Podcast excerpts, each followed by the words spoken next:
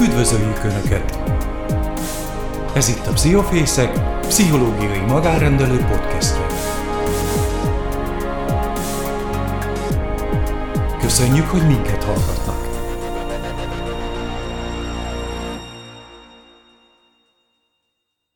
Köszöntöm a kedves hallgatókat a Pszichofészek legújabb podcast adásában. Péter Lá vagyok, mai beszélgető partnerem pedig Mos King, a pszichológus coach, akivel az életét egyik meghatározó szenvedélyéről, a táncról fogunk beszélgetni.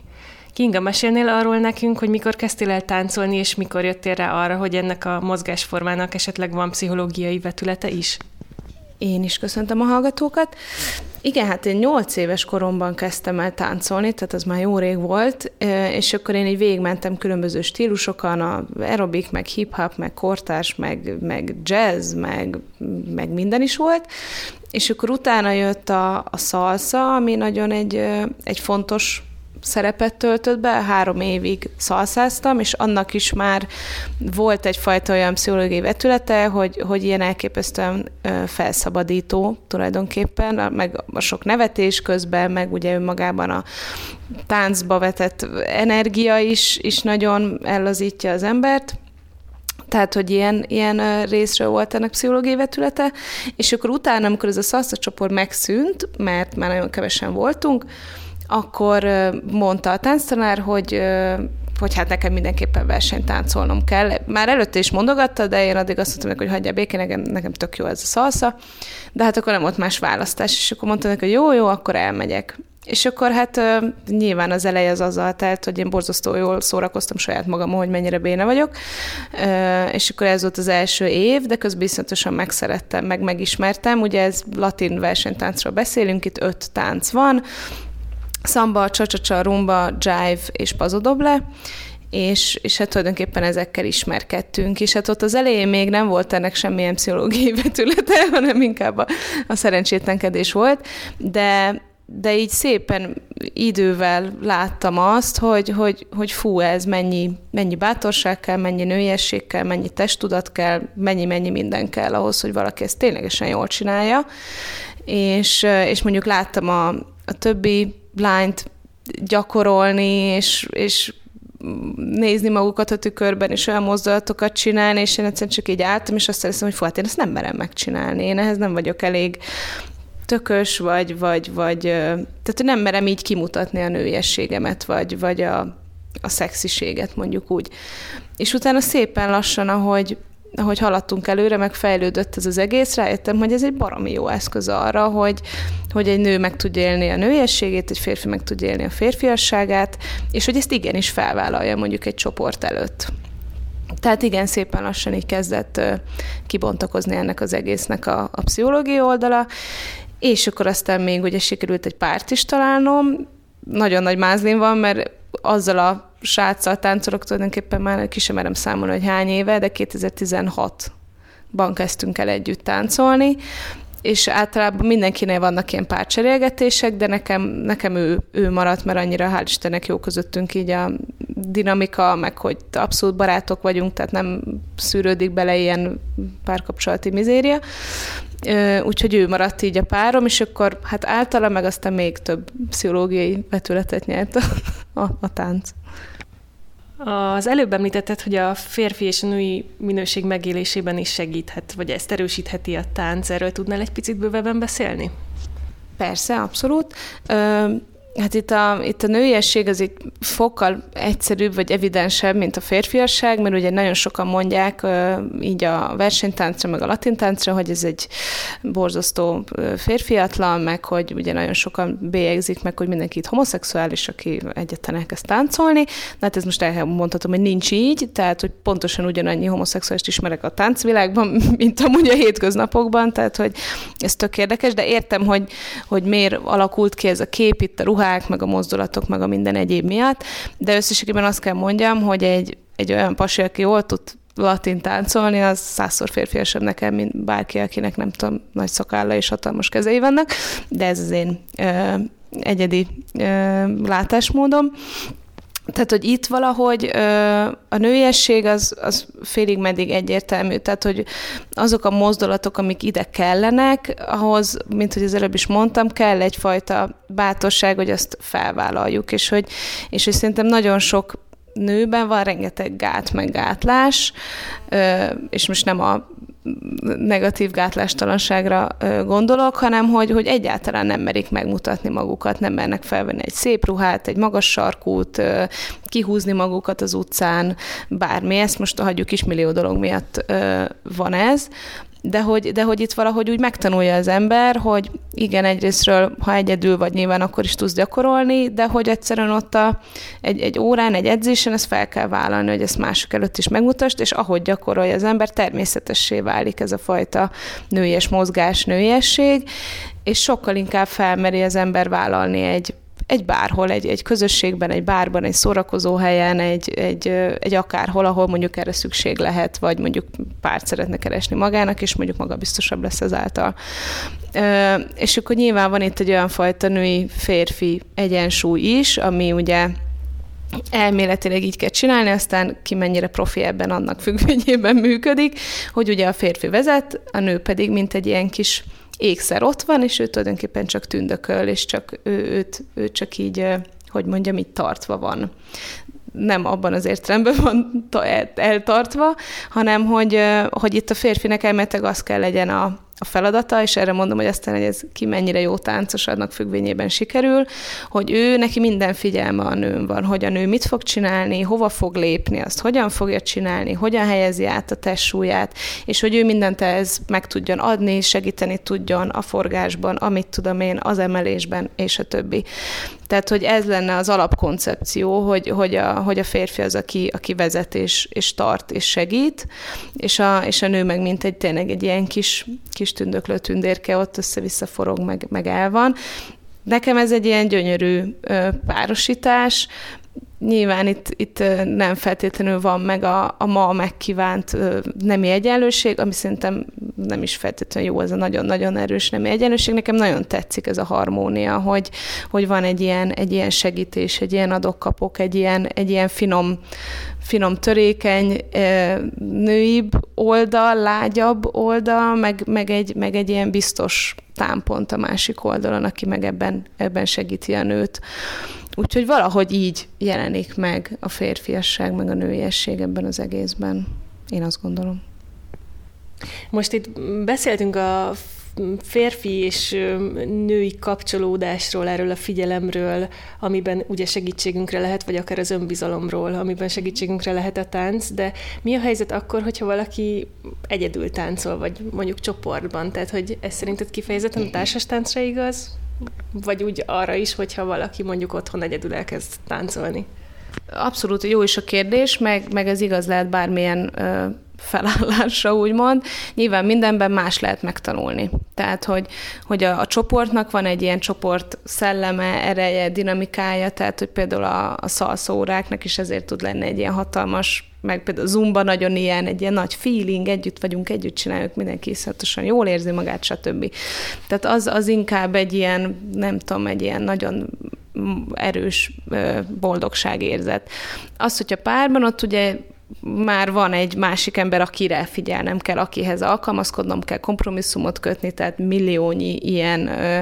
kapcsolódási és akár párkapcsolati oldala van így az együttáncolásnak, meg érintés, meg intimitás, meg tehát tényleg itt most hosszú a lista,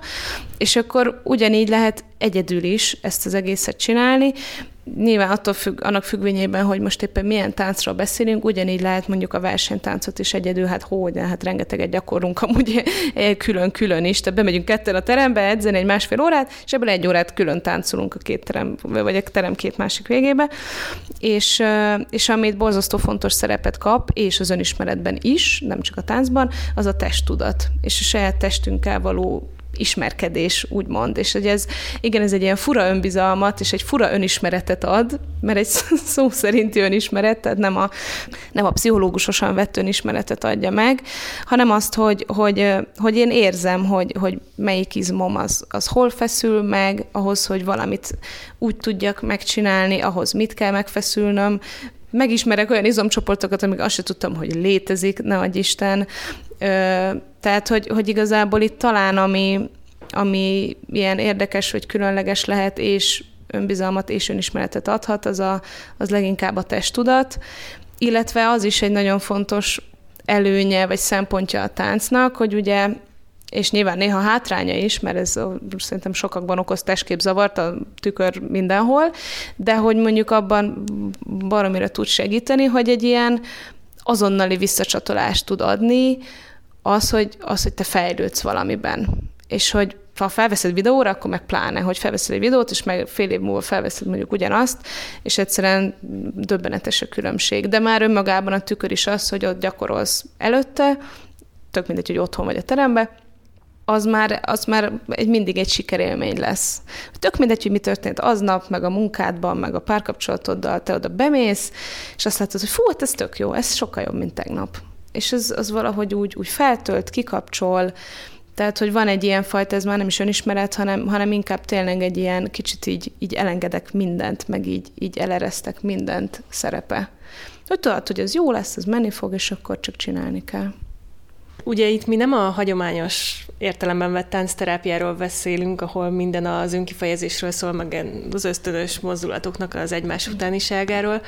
de akkor te úgy gondolod, hogy ugyanúgy lehet hatékony az is, hogyha mondjuk valaki megtanul egy adott tánc sorozatot, és nagyon sokat gyakorol, tehát hogy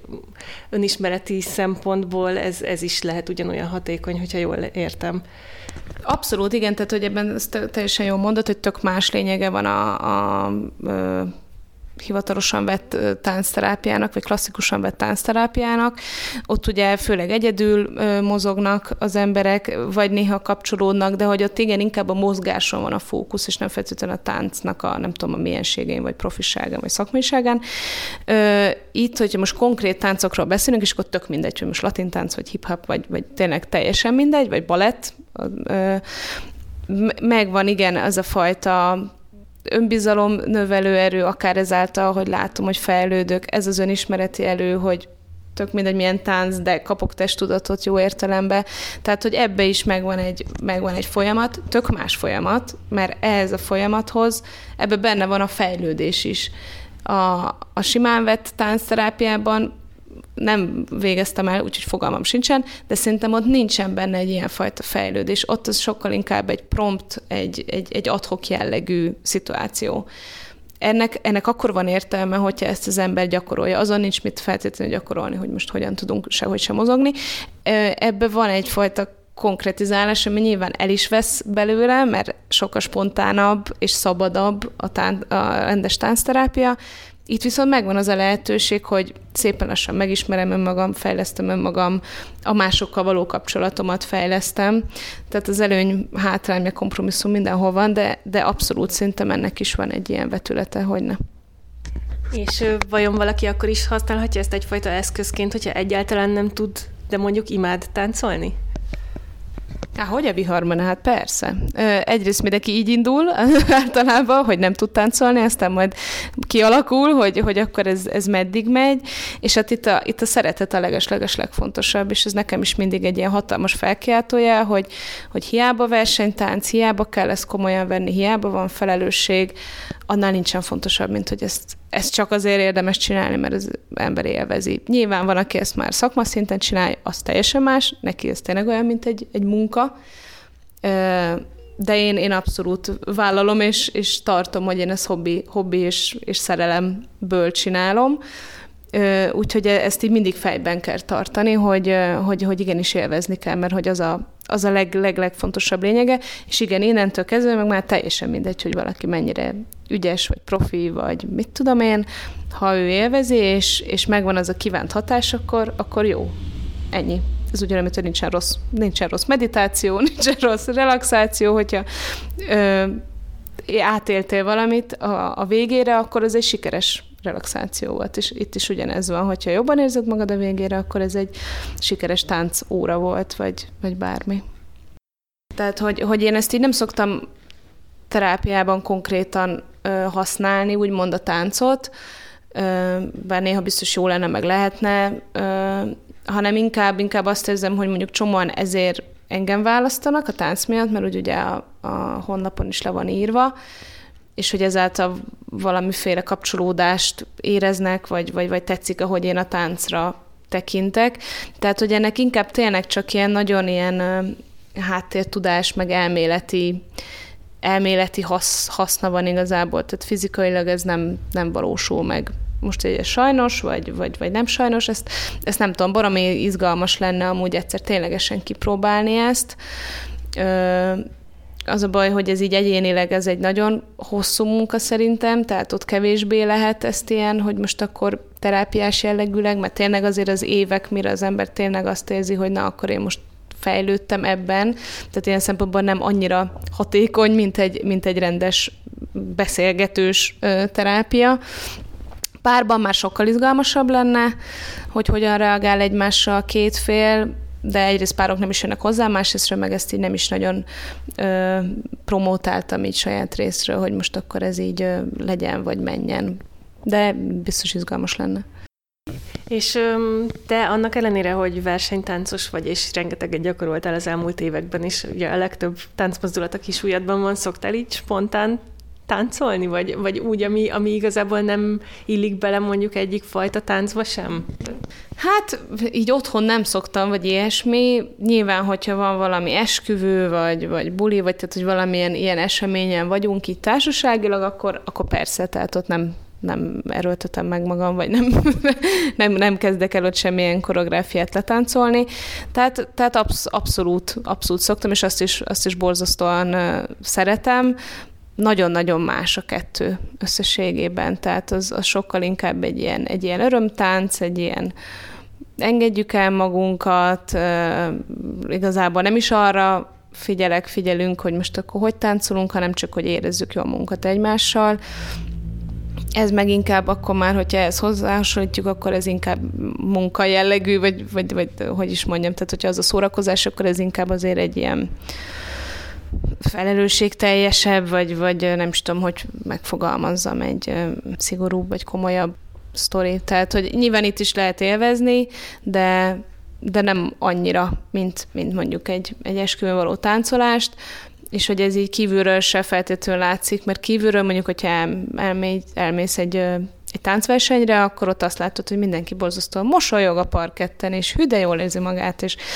és, és mennyire gyönyörű, és mennyire jó minden, és belül megszakadnak ezek az emberek, és, és, és ott azt érzik, hogy ez az utolsó lépés, amit meg tudnak tenni.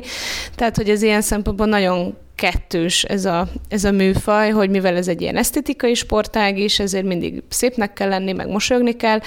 Mikor követeljük meg mondjuk egy hosszú távfutótól, hogy mosolyogjon? Semmikor, meg nem is lényeg, hogy ő most szép legyen. Közben itt meg ugye ez is meg van követelve, hogy, hogy mindek, miközben te ügyes vagy, és szakmai vagy, közben közben legyél szép és vidám, és magabiztos, és mit tudom én milyen. Tehát, hogy, hogy ez ilyen szempontból egy kicsit ilyen kettős, kettős sportág is nem mindig a, a, például ott versenyen, ott nem feltétlenül az élvezetről szól a sztori. Ha bemész terembe gyakorolgatni, akkor ott lehet ilyet is belevinni nyilván. És mit gondolsz a fiatal korosztálynak, mit adhat maga a tánc, akár így mondjuk az oktatás részeként? Hát egyrésztről van ennek egyfajta ilyen agyi, agyi oldala, bal és jobbféltekés oldala, kreativitást is tudná fejleszteni, tehát hogy, hogy a két oldalnak az összedolgozását segíti borzasztóan a tánc, és hogy ez mondjuk akár így a tanulás, tanítás kapcsán is borzasztó hasznos uh, tudna lenni, meg, meg könnyebben lehet ezáltal tudást elsajátítani, meg nyilván, amiről beszéltünk itt a társas kapcsolatok uh, kapcsán már korábban is, hogy ez a, ez a gyerekeknél is borzasztó hasznos lehetne, hogy, hogy akár heti egy táncóra keretében egy kicsit